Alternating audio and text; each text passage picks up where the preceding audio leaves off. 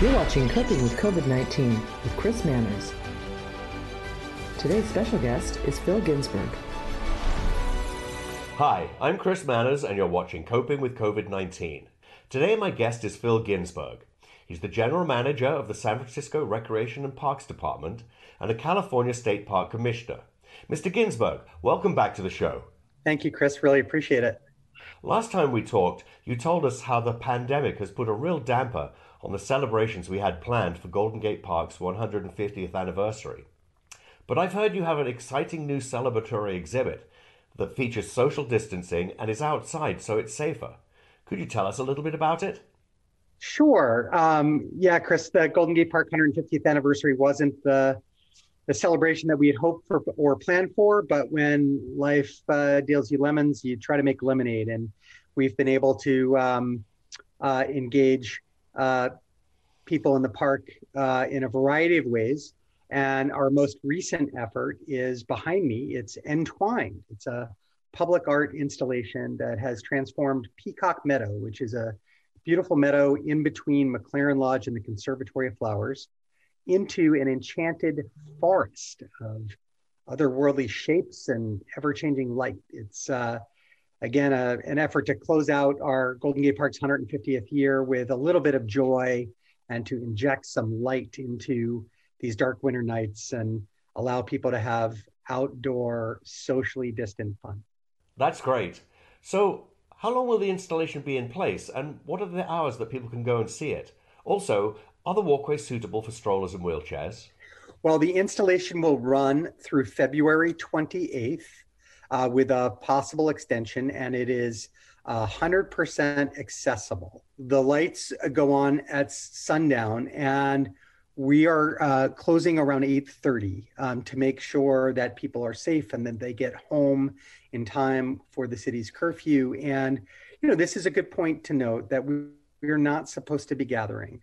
Uh, we're not supposed to be, you know, celebrating or partying out there, unfortunately. It is a beautiful exhibit and one which can be seen from, from the JFK sidewalk or you can wander into the meadow but we ask that that people be really mindful of the circumstances in which we find ourselves.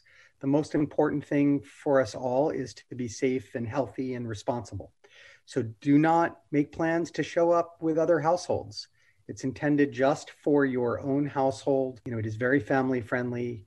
Come see it. It's beautiful. Get a little taste of the holidays and then leave so other people can enjoy it. And if it's too crowded at any particular point in time, come back again. We're gonna it's gonna be around for a while. How long does it take to walk around the exhibit? Well, I mean, you could be there for five minutes or 15 minutes. Uh, or or longer if it's not crowded. It's about in an acre of meadow, but it's very visible even from a fully accessible sidewalk. Um, you'll get a, a sense of it. Um, behind me, what you see is, you know, basically uh, there are um, sculpted trees and and uh, other shapes that that illuminate, and it's it's gorgeous. I was I was got a chance to visit over the weekend. Um, and by the way, this is just one stop along a, a, an evening exploration of the park. Uh, the Conservatory of Flowers has a wonderful lighting exhibit on its face that you can enjoy, which is just a few hundred yards to the west. And then if you head into the music concourse, even though our observation wheel is not turning at the moment because of COVID. It is still lit up for the holidays and just as beautiful as it's been. And then we have our uh, amazing Spreckels Temple of Music, which was recently ve- renovated and also lit up in holiday lights. Finally, I understand the installation was created by a Bay Area industrial artist, Charles Gadeken. Is the art original to Golden Gate Park, and how was the installation funded? Well, Entwined is uh, a new concept designed for Golden Gate Park, although parts of it were installed previously, uh, uh, actually in Toronto at a, at a light festival in, in Canada. Uh, and also in Las Vegas. Um, the, the, the installation's been paid for through private donations to the San Francisco Parks Alliance's Golden Gate Park 150 campaign, and and blessedly doesn't use any city funding. And the installation was chosen because it reflects a park steeped in arts and creativity, science and technology, and history and, and culture. And for over 30 years, uh, Charles Gadeken's award winning artwork has been exhibited throughout the Bay Area and, and internationally. That's very exciting. I can't wait to visit it, safely, of course. Yes, wear a mask, distance, sanitize, and don't gather. That's right.